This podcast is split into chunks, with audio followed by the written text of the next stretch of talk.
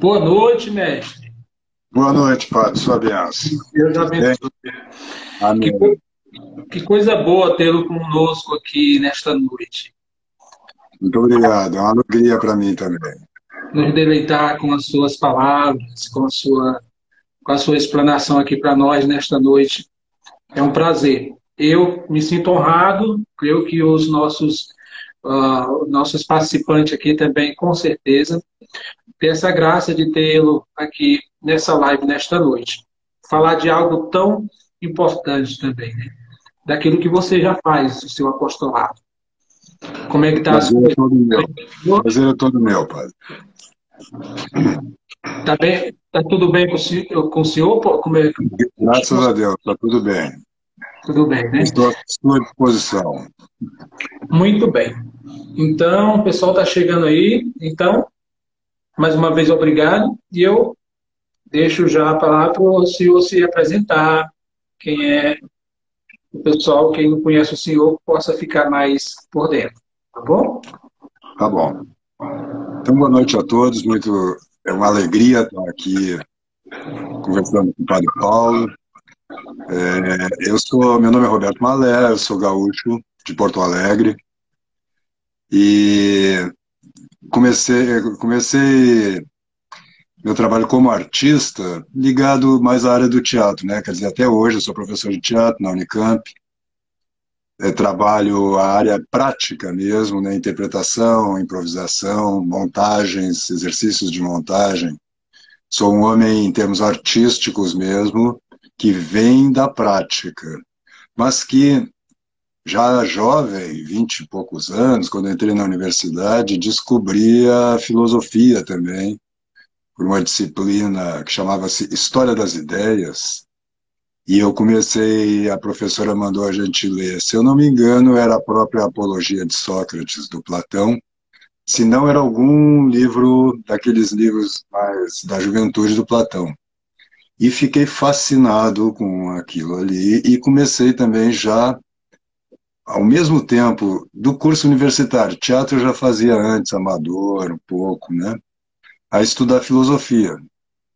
E nessa época eu estava afastado completamente da igreja. Eu saí, me afastei como acontece muito hoje em dia, lá pelos 10 anos, 11 anos de idade. A minha família era nominalmente católica, mas não tinha uma prática nem de oração, nem sacramental, exceto meu avô materno, é, com, é comum, constante. E a, somente aos 30 anos é que eu voltei a participar dos sacramentos, voltei à igreja. Foi um processo, claro, esse processo de conversão levou alguns anos, mas com 30 anos eu voltei fiz uma confissão geral e de lá para cá tento tento ter uma vida de oração, uma vida sacramental, né, uma vida cristã, enfim.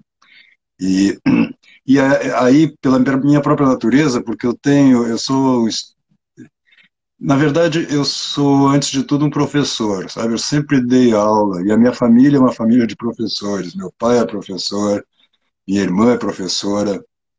É, então, logo eu comecei a fazer teatro, em pouco tempo eu já comecei a dar aulas também. E também, quando comecei a estudar simbologia, que foi o que me levou de volta para a igreja, ou me trouxe né, de volta para a igreja, também eu dava aulas sobre o assunto. Então, tenho mesmo, já desde menino, uma vida de estudos muito constante. Né? E aí me debrucei, claro, voltando para a igreja. Um primeiras, os primeiros grandes livros que eu li e que me marcou profundamente foram as Confissões de Santo Agostinho. Li boa parte, boa parte não, porque a obra de Santo Agostinho é enorme, né? Se não me engano, são 37 volumes na BAC, papel bíblia é um negócio assustador. Né? Mas estudei bastante Santo Agostinho, li os principais livros dele, estudei muito São Tomás, aí eu fui me debruçando sobre a tradição da igreja. Eu descobri os Santos Padres, né? Então, agora, há poucos anos, Comecei um trabalho já de cursos pela internet.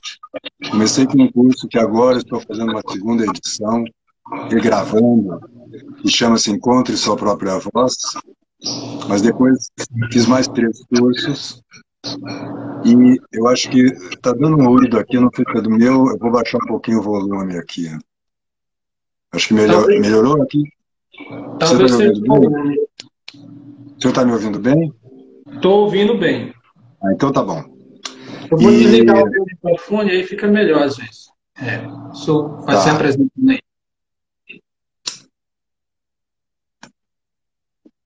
E agora, vai fazer um ano agora, final de setembro, foi justamente no dia de Santa Terezinha, por quem eu tenho particular devoção, me acompanha já lá desde a minha conversão, eu comecei um abri uma plataforma que eu chamo de plataforma Convívio com Roberto Malé, inspirado no convívio do Dante, no banquete do Platão, nessa ideia de você distribuir alimento espiritual, né, com amigos, companheiros, etc., alunos, e onde eu falo particularmente de, da tradição cristã, dou aulas semanais sobre tradição cristã e sobre cosmologia, a relação entre cosmovisão e arte. Né? Umas aulas são segunda e as outras nas quartas, né? Então, no, no, no último ano, particularmente, o meu foco, tanto que depois disso é começou um trabalho já também bastante forte aqui pelo Instagram. Atualmente eu tenho feito eh, lives diárias, de segunda a sexta, é, falando sobre cristianismo. Então, comecei um trabalho de fato de apostolado, não é? Porque detectei, quer dizer, já, já sabia disso há muito tempo, mas senti um chamado mesmo de Nosso Senhor. Aqui nesse contexto eu posso falar dessa maneira, geralmente eu não digo assim, mas enfim. Eu me lembrei daquela passagem do Evangelho em que Nosso Senhor diz para os apóstolos: Ide primeiro as ovelhas perdidas de Israel, e acho que no, os nossos católicos hoje estão muito confusos, muito perdidos, por falta de. Nós não podemos querer que eles estudem diretamente os autores, né? mas eu vejo que eles estão muito desorientados, às vezes não, não sabem de coisas muito básicas né? da, é da nossa fé. Né? Muitas é vezes. lamentável, lamentável. Então, eu, do meu jeito, e como sou professor, consigo, às vezes, traduzir conceitos muito é, difíceis de captar numa linguagem mais simples, né? Comecei esse trabalho agora de tentar mostrar para as pessoas o que é a igreja. Porque às vezes, a, a, a, imagem que as pessoas têm da igreja aí fora, e às vezes dentro da igreja mesmo, é muito superficial e esquemática. Elas não é percebem muito... a profundidade da, né? Da vida da graça. Então, estou tentando fazer, ajudar as pessoas nesse sentido, falando sobre oração, falando sobre ascetismo, né, sobre, hoje mesmo, essa semana está falando sobre a cosmovisão, a ideia do, do, cosmos de acordo com o cristianismo, né? Eu acho que basicamente é isso.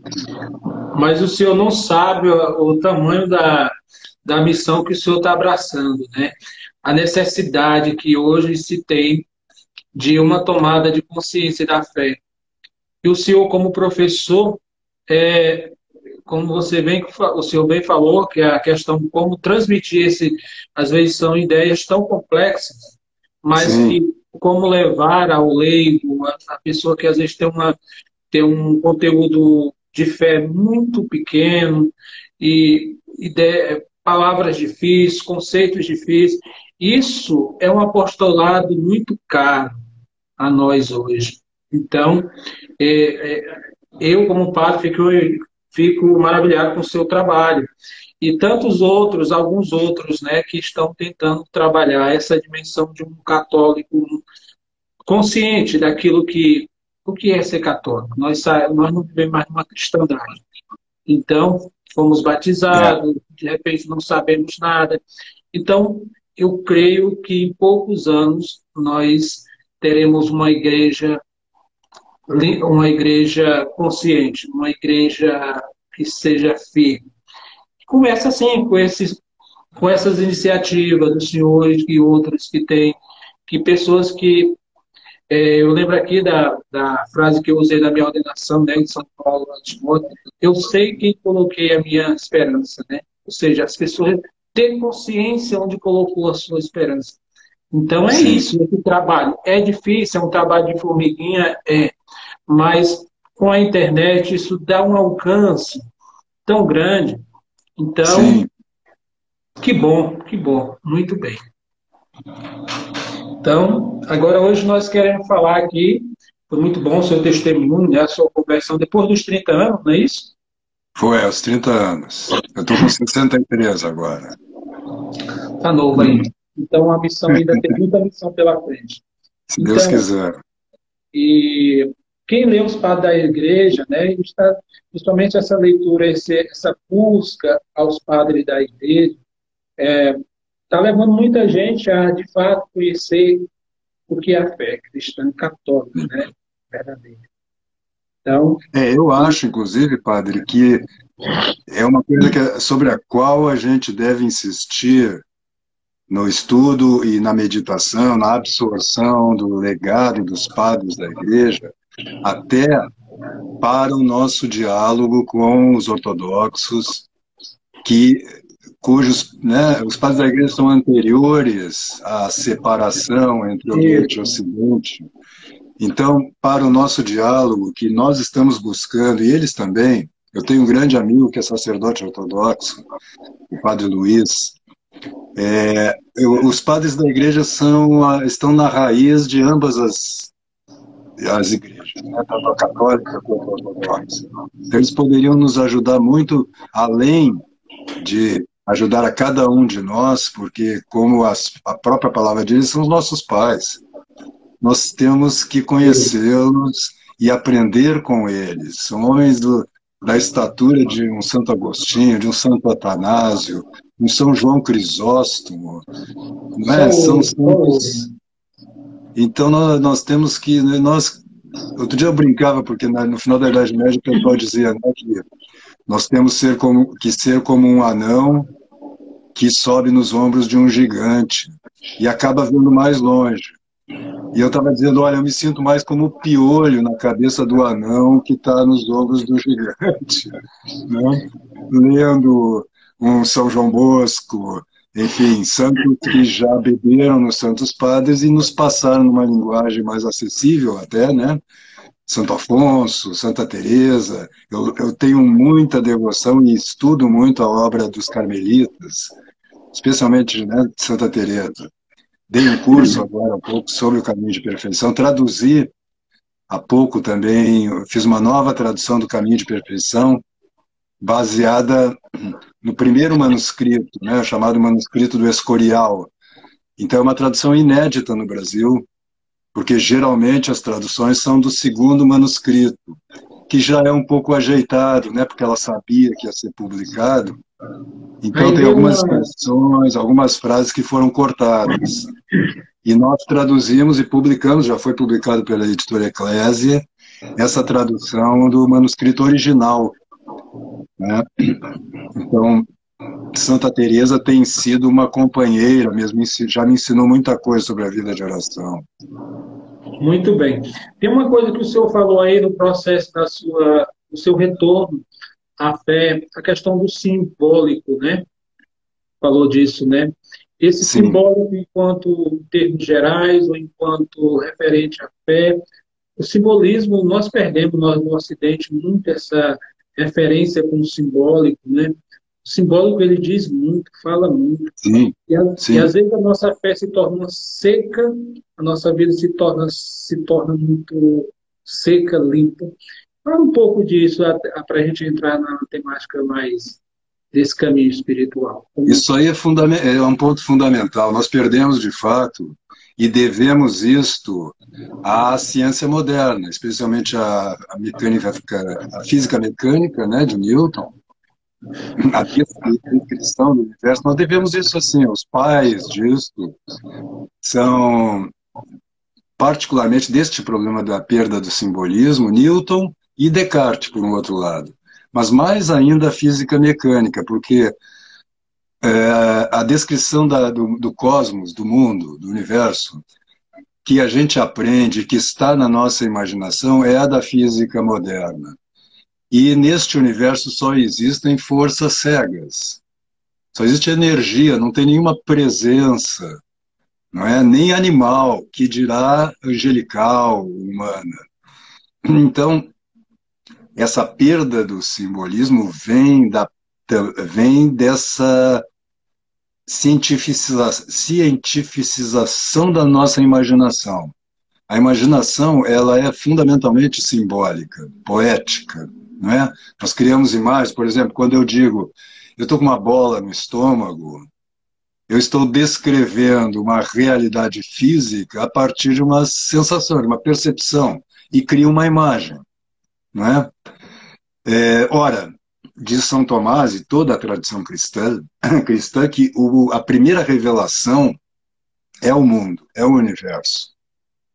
Antes de, de vir a revelação bíblica, já tinham se passado séculos e séculos e séculos. Não é? Deus, quando cria o universo, é, o universo é uma espécie de poema divino. O universo é todo ele simbólico. E todo ele está falando de Deus, não é? Porque tem, tem um autor, o Leon Blois, que eu admiro muito, um francês, que ele diz assim, ó, Deus só tem um assunto, ele mesmo. Porque não existe nada fora de Deus. Então Deus só pode falar dele mesmo. Então todo o universo, como diz o Salmo de Davi, os céus cantam a glória de Deus e o firmamento a obra de suas mãos. Não é? O dia ao dia conta essa notícia, a noite à noite transmite essa mensagem. Não com palavras, está tá escrito ali na própria Bíblia que o universo canta a glória de Deus. Mas ele canta o quê? Ele canta na sua plenitude de sentido. Tudo está carregado de sentido. Há uma poetisa brasileira, a Adélia Prado, né, que ela diz assim: às vezes Deus me tira a poesia. Eu olho pedra e vejo pedra mesmo. Ora, isso aí, isso aí, de uma certa forma, é a radiografia do mundo moderno. O mundo moderno olha a árvore e vê a árvore mesmo. Um cristão deveria lembrar, por exemplo, da árvore do paraíso, e da árvore da cruz, não é? Quer dizer, nós temos dois símbolos muito essenciais, duas realidades, melhor dizendo, muito essenciais relacionadas a, ao objeto, vamos dizer assim, né? a árvore, mas nós olhamos a árvore e vemos a árvore mesmo, assim como o sol, assim com tudo. E a pessoa, agora, olhar a pessoa, né? olhar o outro, Hein? O outro, então, o outro é como a, a, o próprio Evangelho diz, não é? o outro é um, e como a própria Gênesis já diz, né? se o homem foi criado à imagem e semelhança de Deus, nós deveríamos também ver a Deus nos, em qualquer um dos nossos irmãos. Correto. Em qualquer ser humano ele, Deus, Deus está falando conosco através dos, das pessoas também, através de toda a realidade. As pessoas eh, costumam dizer, porque elas não entendem mais essa questão, essa questão de simbolismo foi muito também, vamos dizer, ainda conspurcada pela pela linguística moderna, pela semiologia, que pensa os signos apenas em termos mentais, né? Mas, e por isso quando a gente fala de símbolo, às, às vezes as pessoas acham que nós estamos falando só de uma interpretação mental das coisas, e não é mental. Ela é, vamos dizer assim, inteligível no sentido tradicional da palavra ela é captada pela inteligência e não pela razão discursiva. Eu olho um pássaro, eu vejo, por exemplo, a ideia de liberdade, ou a ideia de uh, altura, né, de voo nas alturas. Né? Os pássaros sempre representam os anjos no Evangelho. Né? Há pouco eu lembrava que o próprio Espírito Santo é simbolizado por Deus como uma pomba. Né? Mas nós olhamos pomba e vemos pomba mesmo.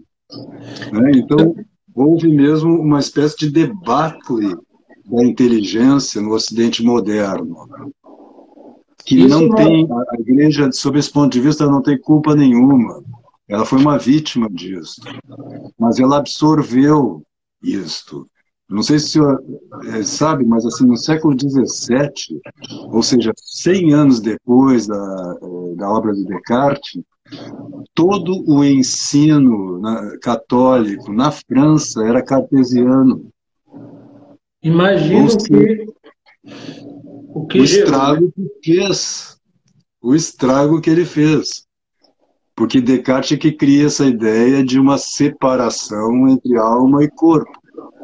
Isto não era o, o medieval não, bom, eu digo a igreja medieval, os, os, os teólogos, os sabiam, né, eles tinham sabiam que aquele conceito do próprio Aristóteles, que nem é cristão, é pré-cristão, que a alma Deu uma travada. Eu não sei se é minha internet. Ok. Voltou. Voltou?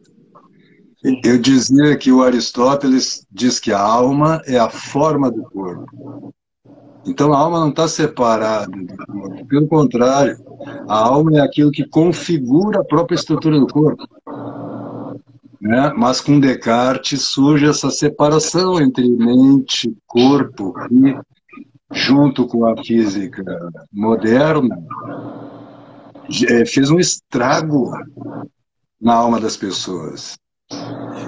Mas, é, como eu disse, eu tenho esperança, a gente está recuperando, a gente está começando a entender que houve esse problema. E é, já é o início, né? Já é o início ah. de você perceber que houve um problema e que pode se reparar. Claro que isso vai levar tempo, vai levar, mas é aos poucos, na tomada de consciência, desse retorno a essa visão de mundo, essa cosmovisão. Sim, sim. É, porque ó, o que a gente tem que perceber, né, agora dentro da igreja particularmente, e que eu vejo as pessoas se equivocarem muito nesse sentido, e pegar então a, a, a, maioria da população mais, vamos dizer, estudada, intelectual, que está aí atuando, as pessoas não percebem que a, a grande revolução que pode ser feita, ela é interior. Nós temos que transformarmos a nós mesmos. E as pessoas estão preocupadas em transformar o mundo. Em abrir já sobre o mundo, é, é esse tema que nós estamos abordando hoje da maturidade espiritual. Antes de você começar a agir mais socialmente sobre este problema que a gente está falando aqui, primeiro você tem que resolvê-lo na sua própria alma. Senão você vai só atrapalhar. Você vai criar mais confusão. Isso que o senhor está falando é, é, de fundamental importância e eu acho que é um perigo que a gente corre de fato. É, eu descubro algo e eu não. Eu tiro algo de alguém e não, não saber colocar aquele algo. Primeiramente, a minha vida tem que, tem que ecoar aquilo para que um testemunho verdadeiro e isso vai de uma leveza, vai chegar. Mas não adianta. Muitas vezes ter tanta coisa e jogar e se aquilo não diz nada de mim, né? Então, claro. se eu levanto uma, levanto uma questão que é um perigo, realmente. É, olha, é, o apostolado em geral, falando em geral, claro, existem exceções. É como a arte também, não, e, como, e como a filosofia, não é tarefa para meninos. Não é. O menino primeiro tem que se tornar um homem maduro. E aí o apostolado vai surgir como uma espécie de frutificação natural. O, apostol, é, é, o apostolado não é uma decisão da, da mente, não é? Você vê que ah, o mundo está. Essa coisa que as pessoas hoje em dia. Está todo mundo dizendo, aí não é só no âmbito da igreja. Né, que o, mundo, o mundo está muito mal, tem muita injustiça, tem muita, muito pecado, etc, etc, etc. E você? E eu? Não, nós, você não é mundo. Você também é mundo, filho. Então, você quer modificar o mundo? Comece modificando a si mesmo. E isso leva muitos anos de trabalho até você começar de fato a crescer e abrir-se para a ação de Deus na sua alma e Deus vai te transformar. Não é você. Você vai tirar as pedras do caminho, você vai, você vai derrubar as barreiras que você mesmo ergue à ação divina. Esse é o nosso trabalho, isso é o que se chama de ascese. A ascese não é positiva, a ascese é negativa. A ascese é deixar de levantar barreiras à ação de Deus na sua alma. Né? Então, depois de muitos anos em que você vai fazendo isso, Deus vai operando na sua alma e você vai aos poucos frutificando, você vai dando frutos, e esses frutos são o apostolado.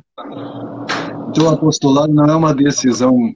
É, Deus, Deus elege, né? Nós somos, nós somos eleitos. É, nós somos eleitos, mas o que, que você. Como é que você responde a essa eleição? Você responde a essa eleição, primeiro, humildemente, tentando ser aquele que Deus pensou, ou você acha que você já sabe quem você é e você tem que melhorar o mundo. Né? Então, a maturidade espiritual ela vem exatamente da consciência do nosso nada. Como dizem os santos, eu não estou inventando nada aqui. Santa Teresa diz: eu sou pecadora, eu sou miserável. E, se Santa Teresa é pecadora e miserável, o que, que dizer de mim? Não é isso? Então, é exatamente quando eu, quando a gente quando eu estou dizendo o reconhecimento meu nada, eu não estou desvalorizando o que você tem. Estou falando com os nossos ouvintes aqui. Eu estou dizendo, eu estou dizendo é que, como disse São Paulo, tudo que você tem é dom de Deus. Foi Deus que te deu, foi Deus que criou. Você não criou nada. Então você tem que fazer frutificar, como está lá na parábola dos talentos, os dons que Deus te deu. E aí se ele quiser, porque isso depende dele, não de nós, ele vai querer que você faça lá determinado apostolado, que você não sabe qual é, porque é ele que vai escolher, não é você. Você vai tem que escolher a Deus. Aí Deus vai escolher o que ele quer, vai decidir o que ele quer de ti. Né? Correto, correto. É, não, não adianta ter esse afã, esse, não, isso é prejudicial, isso só atrapalha. Baixa a bola. Sabe? É, ó, ninguém. É, só tem uma. É, né, uma não, né? Tem Nossa Senhora junto ali, né? Só tem duas pessoas muito especiais na história do mundo: Jesus Cristo e Nossa Senhora. Depois vai baixando os santos, etc, etc. Nós, nós estamos lá no final da fila. Tá nem contado lá, né, gente? pois é. Que, por outro lado, assim, nós temos que dar graças a Deus e, e louvá-lo e agradecê-lo diariamente por ele nos ter escolhido, porque não foi por mérito nenhum nosso. São Tomás diz assim, ó, que Deus, ao contrário de nós, né? Deus escolhe, antes de, de, Ele não escolhe alguém porque o ama, ele ama alguém porque o escolhe. Deus escolhe alguém e aí ele o ama especialmente. Mas por quê? Porque ele quis. A gente não sabe por quê. Não é? Então nós temos que dar graças a Deus que somos cristãos, agradecê-lo continuamente e não querermos nós decidirmos sobre os destinos da igreja. Isso mesmo. É, e professor, é, no caso, entrando agora de uma maneira mais afunilada a questão da. Nós já estamos falando sobre isso, da maturidade. Sim. Mas trazendo aqui para uma, uma visão mais, é, digamos, sei, mais simples. Senhor falava dessa acese, né? A SES é, é, uma, é uma escada que desce, né? né? Você tem que descer, assim os monges já falavam. Né? Eu trago aqui o seguinte, é, agora me deu um branco aqui. Nós estávamos falando de maturidade, a maturidade. Sim, as conversões, o momento que nós vivemos, é, nós precisamos dos sentidos, sim, precisamos do simbólico, precisamos do sentido, precisamos sentir. Mas a maturidade espiritual, ela está para além do nosso sentir. E aí eu, o Senhor mais do que nunca, é, é, Santa Teresa, né, a questão do deserto, a questão de, de você rezar e não sentir, de você estar tá no deserto, o deserto é o Dabar, um lugar a palavra, mas você não escuta, você não sente. Então, essa fé, essa maturidade espiritual tem que caminhar, necessariamente não quer dizer que todos tenham que passar, mas você vê na vida dos santos e tudo mais, e entre eles Santa Teresa, você percebe que chega um momento que você não sente Deus. Claro. E aí é o início da você E o que você sentia antes não era Deus. Pois é. né? Porque Deus, e foi forte. Se, se Deus é imaterial, ele não pode ser sentido. Não é que o que você sentia antes não fosse resultado da ação de Deus, era assim. Ação mas não de era Deus. o próprio Deus. Era o efeito da ação dele na sua alma, né? Então, isso aí é da, da, é da tradição espiritual do cristianismo. Deus, sempre que alguém se converte, ou né, para os iniciantes, Deus dá muitas consolações. Ou seja, Deus age sobre a sua alma e te dá um gosto na oração, muitas vezes, para te atrair. Porque senão você não vai, não é isso? Então, quando você começa a ir você começa a se aprofundar na vida de oração, ele começa a retirar essas graças, porque essa, essas, essas emoções, esses sentimentos, exatamente porque essas emoções e sentimentos são coisas que estão acontecendo na sua alma, não são Deus. São uma ação de Deus sobre a é efeito de uma ação de Deus sobre a sua alma. Padre Rodrigo, seja bem-vindo. Então, nosso, o nosso caminho espiritual, e é aí que as pessoas param hoje em dia mesmo. No tempo de Santa Teresa já paravam, mas hoje, então... Imagina hoje, né? Imagina hoje. Porque as e pessoas começam a entrar, como o senhor disse, no deserto, começa a ficar árida a oração, e elas acham que tem alguma coisa errada, porque elas não estão mais sentindo nada. E não tem nada errado, é assim mesmo. E, guardem, caros ouvintes, guardem essa imagem, essa, essa ideia. Deus é imaterial e, portanto, não pode ser sentido. Não é? Mesmo as visões místicas, você vê São João da Cruz falar sobre isso, que já é um santo que fala de realidades muito altas, né? Difícil, de aí não tá para nós. É, noite escura aí tá para. Já é, nem tá para nós. É, é, é mas ele diz exatamente isso, olha, aparece, mesmo visões místicas, não, não dê importância para elas porque elas sempre são manifestação de Deus e não o próprio Deus. Deus é imaterial e transcendente. Então, ele não pode ser sentido. E hoje as pessoas identificam a vida espiritual com a vida das emoções. Há uma grande confusão entre espírito e alma, que é uma distinção que a gente perdeu ah, também nesse período de que a gente estava falando, começou essa perda aí no final da Idade Média. Não é? O espírito capta, o espírito é intelig, tem inteligência e vontade.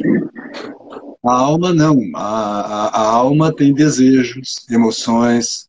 É o nosso psiquismo. Não é? Então, o objetivo da oração é a união com Deus, que é imaterial, e, portanto, o objetivo da oração é algo que não se sente, se vê. A fé de São Tomás e toda a tradição da igreja é uma virtude da inteligência, não é uma virtude sentimental. Não é um sentimento. A fé é uma luz. Como diz São Paulo, a fé é ver aquilo que não é visível. Mas é ver, é um claro escuro. O que é, o, não está, a fé não está na vontade. O está na vontade é a esperança e a caridade. Mas a fé está na inteligência. A fé é uma, uma virtude teologal cujo, cuja sede é a inteligência. Então a fé é uma luz. Quando você vê uma verdade de fé, que é sempre claro, escuro, né? Você está exercitando sua fé. Então exercitar a fé é aquela é, é algo que a gente tem que estar sempre pedindo a Deus. É aquela frase, né, que na tradução da Vulgata original, que a gente não usa aqui essa, essa versão, mas São Jerônimo traduziu assim, é aquele, eu não me lembro se é um publicano ou se é um fariseu, não me lembro quem, diz para Nosso Senhor, eu creio, mas ajuda a minha incredulidade. A, a gente tem que ter isso que precisa, né? E quando a gente pede isto, Deus responde sempre. Nosso Senhor, isso é uma promessa divina que está ali naquela passagem que Jesus Cristo diz assim: se, vo, se vocês que são maus né, dão boas coisas para os vossos filhos, o que dirá o vosso Pai Celeste não, não, dá, não daria o seu Espírito Santo quando você pede. Então, pedir a fé é pedir o Espírito Santo. E, e Deus prometeu para os cristãos que quando você pede a fé, ele dá um pouquinho. É que fé, como diz São Paulo, ela cresce. Você tem que exercitá-la para que ela vá crescendo. É uma luz que vai aos poucos crescendo. Nós perdemos essa noção. Então as pessoas tendem a, a avaliar a sua a oração, a qualidade da sua oração, pelo gosto, pelas emoções agradáveis que elas sentem ou e se elas não sentem nada, eu estou rezando errado. Não, não está não. Pelo contrário, dizem que as orações mais profícuas são as áridas, exatamente porque ali Deus está trabalhando mais no centro da sua alma, né? onde as emoções não chegam. Hein, professor? É, isso em nenhum momento a gente está dizendo aqui que a, não, Deus nos dá essa consolação, essa sensibilidade, mas isso é para os pequenos, os neófitos, né, os que estão iniciando. É necessário Sim. tomar leite, né? Sim. E passa por aí, é importante. Mas isso aí não devemos ficar na meninice, ou seja, na criancice. Exatamente. Devemos ter alimentos mais sólidos. São Paulo deixa isso bem claro, né? Então é muito importante a gente saber e o que o senhor está falando aqui para nós dessa maturidade do sentido da fé, no caso. É, por claro, é, é, é, muito importante essas consolações e Deus as dá também, mesmo nos níveis mais altos de oração. Só que ele dá de vez em quando e quando bem entender. Quando ele achar necessário, quando ele achar adequado. Né? Então, o, o problema é que as pessoas eh, medem a sua oração de acordo com as emoções. Não, você tem que saber disto.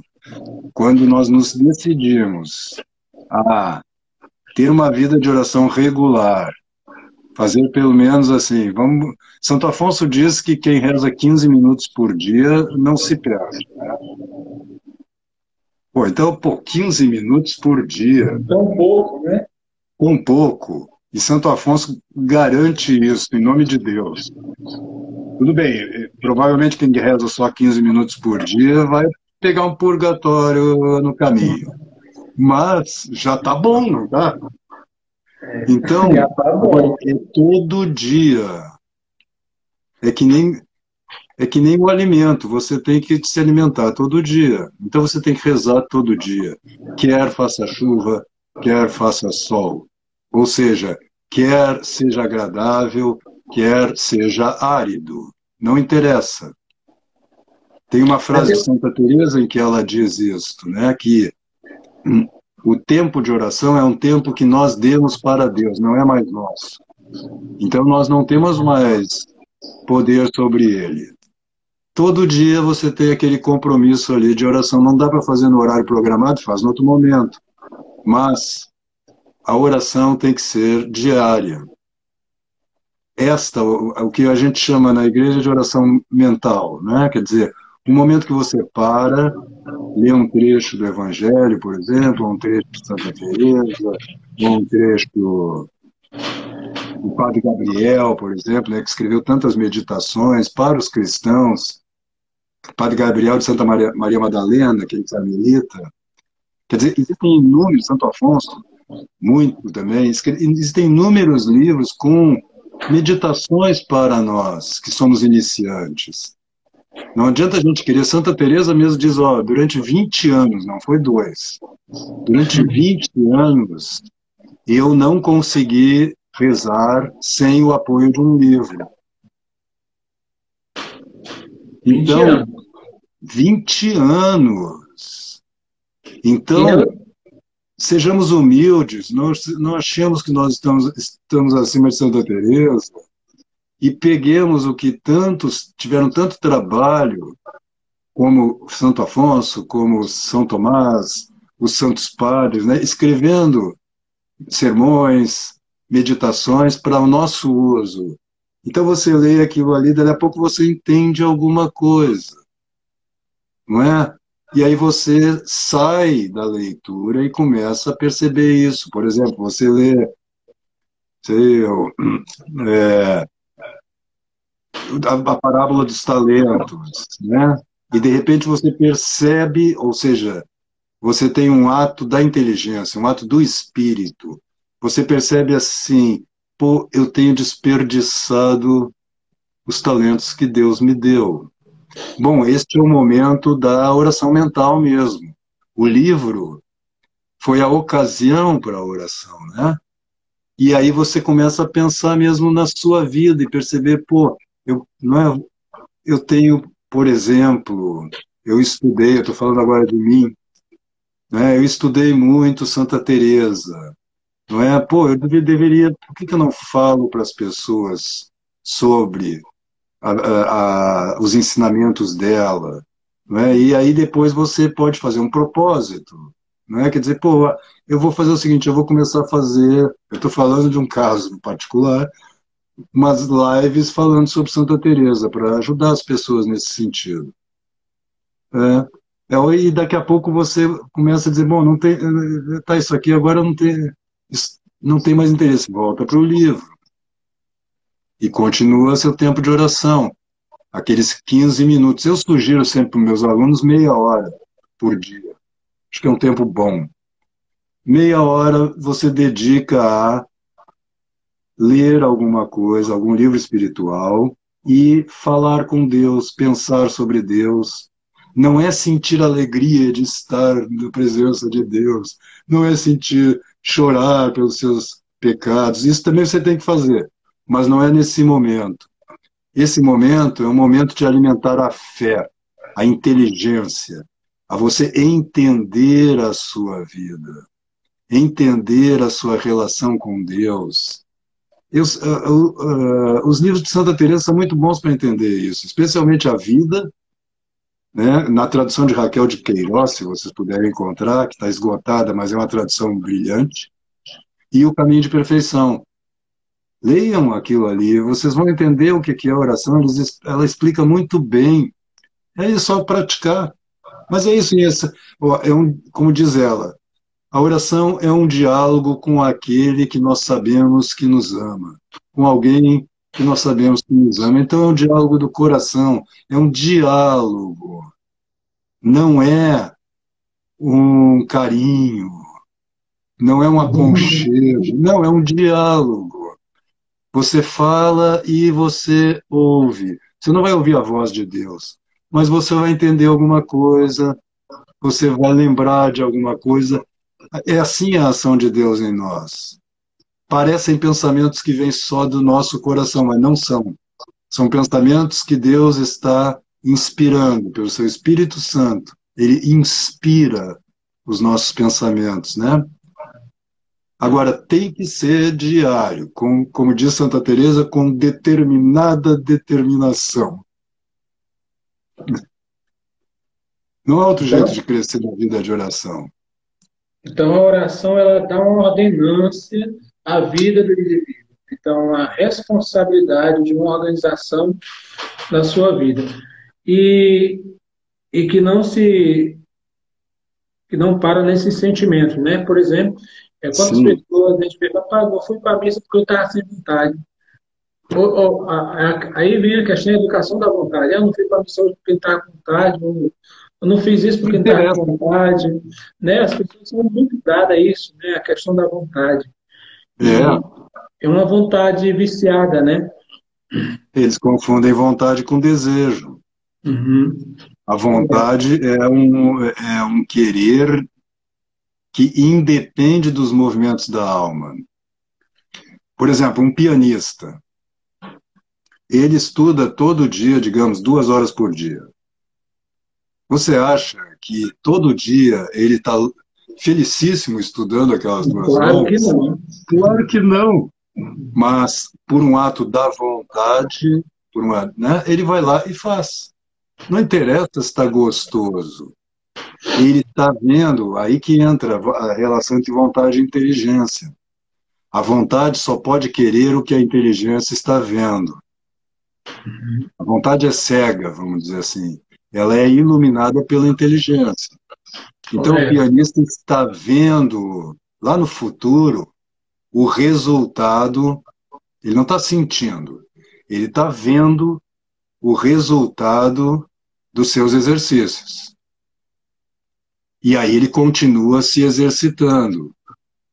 Não, as emoções dele estão dizendo é muito melhor parar e ficar ouvindo música, ou sair, passear, ir para um bar. Ele está pedindo outras coisas. O que, que você faz? A mesma coisa acontece na oração, não é isso? Quando você se ajoelha para rezar, já aparecem uns capirotos em volta, soprando outras coisas interessantes de se fazer. E o que, que você faz? Ouvidos moucos. Os teus desejos também começam a brotar, né? Você nem estava com vontade de comer bolo, mas bastou ajoelhar para rezar, vem aquela vontade, pô, tem aquele bolo na geladeira. né? Porque a alma funciona assim, a imaginação funciona assim. Não dê bola, continue, deixa passar as imagens que passam durante a oração são como as nuvens que passam no céu. O sol continua brilhando, independente dessas nuvens. O sol aqui é Deus, é, é, é a fé, é a inteligência. Então, as nuvens, deixa passar. Porque se você. Né, esse conselho dos santos também, né? Se você dialoga com alguma imagem, por exemplo, você começou a rezar e você lembra daquele bolo na geladeira. Aí você começa a pensar no bolo, diz, eu não posso pensar no bolo, mas você está pensando no bolo, negativamente. Esse bolo, se ele me atrapalhando, aí você lembra daquele dia que você comeu um bolo com seu amigo e que foi tão legal, e aí que aquele amigo falou sobre alguma coisa que aconteceu na sua infância. Quando você vê, você está na conchinchina. Não é assim? E o que, que você faz? Você vai continuar brigando? Não, aí você vai para além da Conchinchina. Você tem que simplesmente esquecer que aconteceu e voltar para o assunto da sua oração. É um treinamento da atenção durante muitos meses, às vezes muitos anos. E é isso que é, é, né, esse é um ato da vontade. A vontade quer, a vontade quer o que a inteligência está vendo. Então, por isso é importante você ler uma Santa Teresa, um São Francisco, uma Santa Teresinha, porque você está vendo toda a beleza e toda a grandeza da vida de santidade. E aí você tem um motivo visto pela inteligência que anima a vontade. É? Então a força de vontade não pode ser exercitada pela vontade. A força de vontade vem da força da visão da inteligência. Não é? E de você estar mais centrado na sua inteligência do que nos seus desejos, né, nos seus prazerezinhos, né? Porque senão, né? Veja, quando você está sentindo uma, tá numa situação prazerosa, a sua inteligência quase que para de funcionar, porque você se debruça sobre aquelas sensações prazerosas. Né? Por isso a você vai se você vai se livrando desse apego, como se diz, né, no cristianismo, aos prazeres materiais. Não tem nada errado com eles. O que, tá, o que pode ser errado é o apego, é o abuso deles, porque aí você vai perdendo contato com aquilo que há de mais valioso em você, que é o espírito, é a, alma, é a alma não, é o espírito, é a inteligência, é a vontade, é a memória intelectual. É o que você sabe e o que você quer. Lembre, no céu, a essência da vida no céu é a visão de Deus, não o sentimento de Deus. Correto. Não é? Muito bem colocado. É isso mesmo, professor. Então, é, sabemos que isso é, Santa Teresa levou 20 anos para ter isso, isso é bem relativo para cada pessoa, pessoa. Mas numa cultura que nós vivemos hoje, ocidentalizada, é, desimbolizadas, né, que nós acabamos de falar, uma cultura desimbolizada, que os símbolos perderam. É, uma cultura da imagem do som, um, uma vida frenética, é, e por que não dizer imediatista, é, o céu parece ficar mais distante. Parece. Uma, uma cultura sensível, aquilo que não me casa, que, que não me dá gosto, não me dá sabor. Então, já temos aqui na prateleira outra coisa. Então, então é muito importante levantar tudo isso que a gente está falando aqui, dessa maturidade espiritual.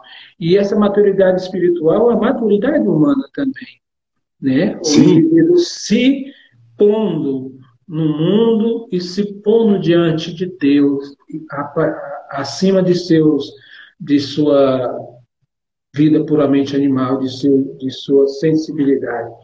Então, é possível, sim, é possível. É fácil? Não. Né? E olha, Deus dá o frio conforme o cobertor. Então, se você se dispuser né, como diz Santa Teresa, com uma determinada determinação, Deus vai te ajudar e vai compensar toda essa maluquice, todo esse desequilíbrio que há no mundo contemporâneo.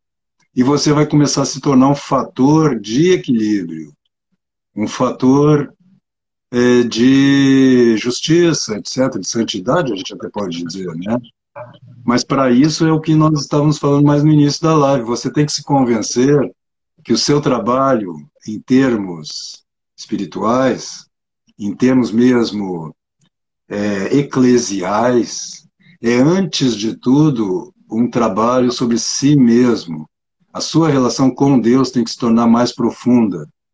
E isso depende da vida de oração, depende daqueles, né, daqueles quatro dados ali do Sermão da Montanha oração, jejum, esmola e cultivo das virtudes. Esse paternário aí é que vai, ao longo dos meses e dos anos, nos purificando e, portanto, nós somos como uma janela que está muito suja. Não é? Então nós temos que limpar essa sujeira para que a luz divina, sabe aquela canção, deixa a luz do céu entrar? Bonita. Deixa a luz, do céu entra, não quando você acha gostoso cantar isso. A luz do céu entra nesse trabalho duro e doloroso mesmo de tirar a sujeira. Sabe quando um corpo está tá encardido e você tem que passar a escova e dói para você limpar, assim é a purificação da nossa alma. É dolorido, mas é garantia não só de Deus, mas de todos os santos, todos eles dizem isso, dizem isso, que o que a gente ganha com isso vale infinitamente mais do que essas esses prazerezinhos aos quais a gente dá tanta importância. Mas tem que ter paciência e perseverança, e as pessoas não têm. Tem que perseverar, tem que perseverar nesta vida de oração, de ascese, jejum, esmola, etc., para que aos poucos isso vá te transformando, e aí sim você vai ver que, como por milagre, e na verdade não é nem como que, é um milagre mesmo, as pessoas em torno de você também começam a melhorar. Sua família, seus amigos. Se você se tornar melhor, o mundo se tornou um pouquinhozinho melhor. Não se preocupe com o problema do mundo. O mundo está, o mundo está na mão de Deus, não na nossa. Deus é que é o governador do universo, nenhum de nós o é. Mas a modernidade, toda ela, todas as ideologias querem governar o universo. Esse Realmente. é o mal da modernidade. Vamos, Todo mundo tem uma solução para o universo. Meu filho, a solução para o universo chama-se Nosso Senhor Jesus Cristo. Vamos para as praças gritarem, vamos para assim, né? Vamos para as praças gritar, mas se você já está bem consigo mesmo, você está expelindo algo, falando algo que talvez você ainda está ah, reconciliado, tá? A começar em mim, como tem um canto, né? A começar em mim, né? É, é um desafio. Aquela passagem, aquela passagem dos Atos dos Apóstolos, em que se comenta que os pagãos olhavam para os cristãos e diziam: Vejam como eles se amam. Correto. Eles ficavam atraídos pelos cristãos, pela vida dos cristãos, sem uma palavra, sem um sermão, sem uma palavra de apostolado. Não, era a vida, a vida, a nossa vida é o nosso apostolado. E aí alguns de nós Deus escolhe, eu não sei porquê, ele deve saber, ele certamente sabe, escolhe para falar também. Mas é Deus que escolhe. O apostolado comum a todos os cristãos é a própria vida, é a, é a vida que nós levamos, né? Correto, correto. Lembrar de São José, que viveu sua vida escondida em Deus. Né? Que não sabe nenhuma palavra dele, né? Não sai uma palavra. Se Nossa Senhora é a mãe do silêncio, São José, ninguém viu é São José silêncio. Né? Ele é a encarnação do silêncio. Né? Do silêncio, né? E é por aí que passa essa vida de santidade. E, e para o senhor definir o que. Não sei se essa pergunta cabe, mas tudo bem. É, como o senhor definiria, definiria santidade, ser santo?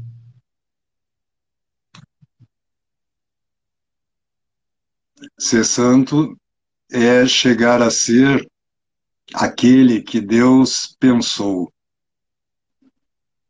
porque nós tendemos, né, nós tendemos a querer ser aquele que nós achamos que nós devemos ser. Né? Ser santo é deixar que Deus realize em nós a ideia criadora que Ele teve sobre cada um de nós. E, portanto, é deixar que Ele realize, Ele faça em nós, é o que disse Nossa Senhora, né, no Magnificat. Melhor, na Anunciação. Fiat, faça-se em mim segundo a tua palavra. A palavra de Deus é criadora. Então, quando ele disse Paulo Olímpio, padre Paulo Olímpio, ele pensou alguém. Ele, esse pensamento já é a criação desse alguém. Então, a santidade, os santos são aqueles que realizaram em sua vida, e todos nós podemos fazê-lo. Só que é isso que a gente falou hoje, dá, é dolorido um pouco, dá trabalho, mas é compensador. Não estou me colocando como santo, de jeito nenhum, né? eu sou um pecador é, contumaz. Mas A santidade é os santos realizaram na sua vida, em si, né, deixaram que Deus fizesse deles aquele que ele concebeu na sua sabedoria. Muito bem. É, professor, é, a gente ficaria a noite toda aqui falando, né? Muitas palavras sábias, senhor. É um poço de sabedoria. Como esse tema é caro para nós hoje, hum, né? Sim. E mas já se encaminhando para a nossa final, é, vou ter dois momentos ainda. Primeiro, eu, eu gostaria que o senhor é, desse algumas dicas práticas. Aquelas pessoas falam, eu quero ter uma vida de oração, não consigo, eu começo, vou, mas o que é que eu posso fazer na prática? Uma orientação prática, assim, como eu me encontrar na oração, alguma dica prática para as pessoas que querem aprofundar nessa vida espiritual, nessa maturidade espiritual, né? A gente já falou disso, né? Mas... É, já falei. Aquilo que eu falei antes, eu posso até aprofundar um pouquinho. Sim. É que ah, não basta que ah, no nosso dia a dia nós façamos as orações vocais. Não é? Quer dizer, a oração da manhã, a oração durante o almoço, no almoço, o Ângelus, o, o terço, isso tudo é muito bom, não estou negando o valor disso. A oração da noite, é, as jaculatórias ao longo do dia, de vez em quando você ter alguma. Isso é um conselho que eu sempre dou para os meus alunos, amigos, que tenham algumas jaculatórias de seu especial gosto.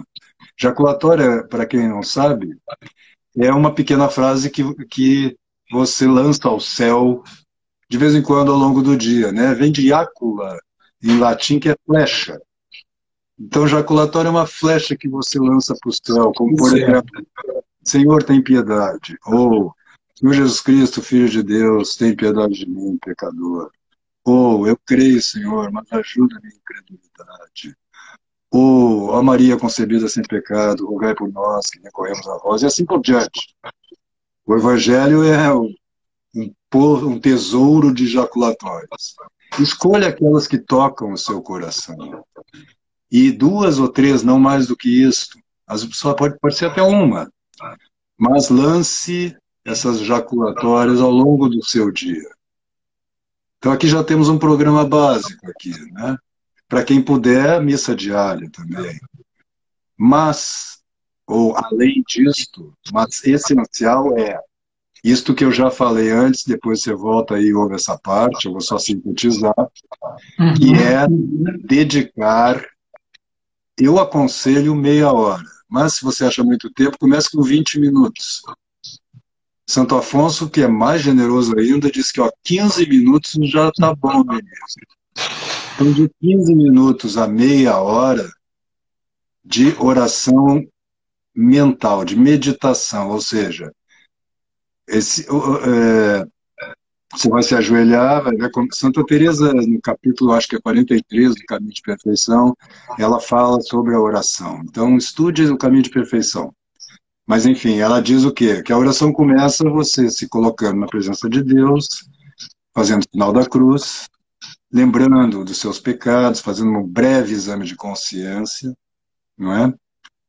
E aí você pega um tema como, por exemplo, o amor de Deus, ou a misericórdia divina, ou a justiça divina, mas isto já é um pouco para adiantados. Então você pega um trecho. Eu sugeri dois ou três livros aqui, né? O, o, os livros de Santo Afonso são livros com cada capítulozinho desses livros, como por exemplo Glórias de Maria, Preparação para a Morte, é, eu não vou lembrar agora de mais algum, mas enfim, o livro do padre Gabriel de Santa Maria Madalena, que é chamado Intimidade Divina, que tem uma oração, uma meditação para cada dia do ano. Né, então você pega meditações dos santos, ou pega um trechinho da, da, da obra dos santos, ou do próprio Evangelho, ou das cartas de São Paulo, trechinho pequeno, e fique ali lendo aquilo ali, conversando com Deus a partir disto, né? meditando sobre aquilo. Aí o que, que vai acontecer? A sua imaginação vai começar a levá-lo para outras coisas. Aí o que, que você faz? Você volta para o texto, deixa a meditação, né? Ah, melhor, a imaginação e voar. E você, a sua inteligência continua pensando sobre aquilo. Medite sobre aquilo, com calma, né? No início vai ser chato, não faz mal. Mas dedique, ó, pega esses 15 minutos, meia hora, e entregue isto para Deus. Ele vai aceitar e ele vai te ajudar. Ele prometeu. Então tenha confiança. Fé, em grego, pistes, é confiança. Então também tem essa outra acepção da palavra, né? Então tenha confiança nisso e persevere.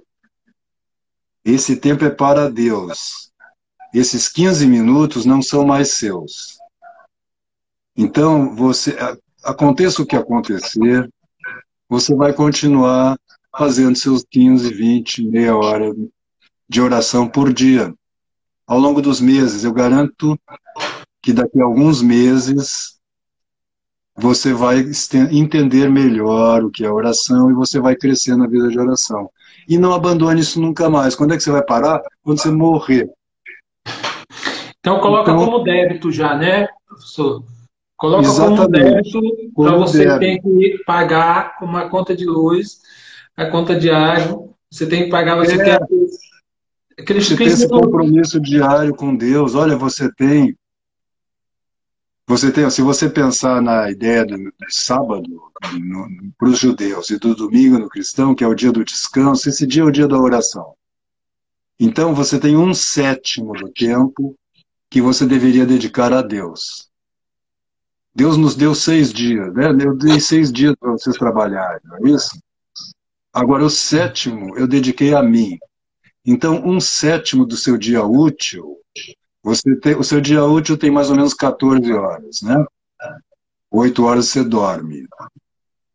Um sétimo de 14 é duas, é dois. Então nós deveríamos dedicar duas horas do nosso dia a Deus. Eu estou propondo que você dedique ainda um quarto disso, meia hora. Tudo bem, o terço, as outras coisas vão completar as duas horas. E isso é o que Deus está nos pedindo, só isso. Coisa boa. Então, que essa live, é, eu creio que a live vai ficar salva e as pessoas podem ter acesso, aqueles que virão depois, quantas palavras aqui de sabedoria que nos levarão ao crescimento de nossa maturidade na fé. E comece com esse sentido. Se você está sentindo, mas quando não sentir nada, Deus está ali. Deus está ali. Então, que maravilha, que muito bom mesmo. Agora eu gostaria que o senhor falasse dos livros de Santa Teresa que o senhor traduziu, refalasse aqui, só para fazer memória aqui, quem chegou agora, e os livros que o senhor indicou aí. Santa Teresa, o senhor fez a tradução, o último agora. É, o Caminho de Perfeição. É, deixa eu ver se eu acho ele aqui. Não sei se eu vou achar ele aqui, mas é o Caminho de Perfeição de Santa Teresa de a da editora Eclésia. Eclésia. É, saiu agora faz dois meses, eu acho, três meses. É, é muito recente essa tradução. E aconselho, não é porque fui eu que traduzi, não, mas a tradução foi feita com muito amor, com muito cuidado, com muito rigor. Nós procuramos, eu e a revisão do poeta João Filho, e nós tentamos, ao contrário do que são as outras traduções que nós temos de Santa Teresa, nós tentamos ser absolutamente fiéis ao texto de Santa Teresa, porque Santa Teresa às vezes escreve uma frase que é quase um parágrafo e que o, o predicado está lá no final da frase, o sujeito no início. Nós mantivemos o, a fala de Santa Teresa. Então, o caminho de perfeição de Santa Teresa. Quem nunca leu Santa Teresa, eu aconselho a leitura antes da vida de Santa Teresa. A autobiografia dela, né? E na tradução, se vocês encontrarem, da Raquel de Queiroz, que é uma grande, era uma grande escritora, e a tradução dela é muito superior às outras que a gente tem. Mas se não encontrar, qualquer. Existem boas traduções.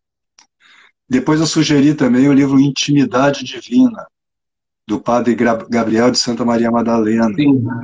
onde você tem ali uma série, você tem uma meditação para cada dia do ano. Né? Tem uma série da Quadrante também, que é, são vários livros também com meditações diárias acompanhando o ano litúrgico, como o do Padre Gabriel. Então, esse, é uma coleção de cinco volumes, eu acho, da Quadrante, que também tem uma série de meditações. Nós temos que aprender a meditar com os santos, ou com os homens de oração, né? E também citei o Santo Afonso de Ligório, e São Francisco de Sales também, que, cujos livros são modelos de meditação. Os livros de Santa Teresa também são assim. Você pode usar aqueles livros, Caminho de Perfeição, por exemplo, como livro para meditação, para oração mental. Você lê um trechinho ali e fica pensando sobre aquilo que ela está dizendo. Porque ah, esses livros são mesmo fruto da meditação de Santa Teresa. Ela está meditando, ela não está fazendo teologia sistemática. Né? Então aí já temos alguns autores já tem, uma, já tem um bom, bom começo aí. Né? O, o seu Afonso tem, uma minha tem uma nova edição também que saiu agora, a oração Santo Afonso Maria de Ligório, que tem alguns outros textos da editora Eclésia, acabou de sair. Este livro é uma joia. Né? Então tá aí mais uma indicação que é e Santo Afonso foi um grande mestre de oração. Então, pessoal, vamos seguir a dica do, do professor Roberto, que se você viu essa live toda, se não viu toda, volte lá no início, que aqui é um tesouro que vai estar lá no nosso canal. E eu espero, com a graça de Deus, se Deus permitir, nós estaremos em um outro momento de novo, porque. Se Deus quiser, estou à sua disposição. É. E desde já, muito e obrigado. Uma... E também eu faço no meu canal aqui do Instagram, de segunda a sexta, eu tenho feito uma live diária, às sete horas da noite, falando também sobre a vida de oração, tentando ajudar as pessoas nesse assunto mesmo do qual a gente tratou aqui. Então, também inscrevam-se lá no canal para acompanhar e acompanhem essas lives. É isso que eu ia falar, né? Pessoal, siga lá o professor, que é riquíssimo conteúdo lá, tá? Siga lá ele e espero que a gente novamente se encontre por aqui em outro momento para aprofundar, falar outros temas. E muito obrigado.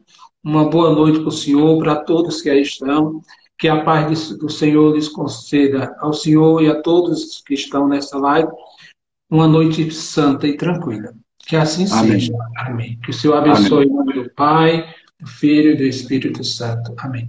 Amém. Alguma, palavra, alguma palavra mais? É... Não, só lhe agradeço. Foi uma alegria estar aqui falando sobre um assunto que nos é tão caro e que Deus também o abençoe nesse trabalho que o senhor tem desenvolvido aqui pela internet, de apostolado, que nós estamos precisando, de fato, de, né, de trabalhadores na messe né, do Senhor. O pessoal está agradecendo ali, gratidão tal. O pessoal gostou muito.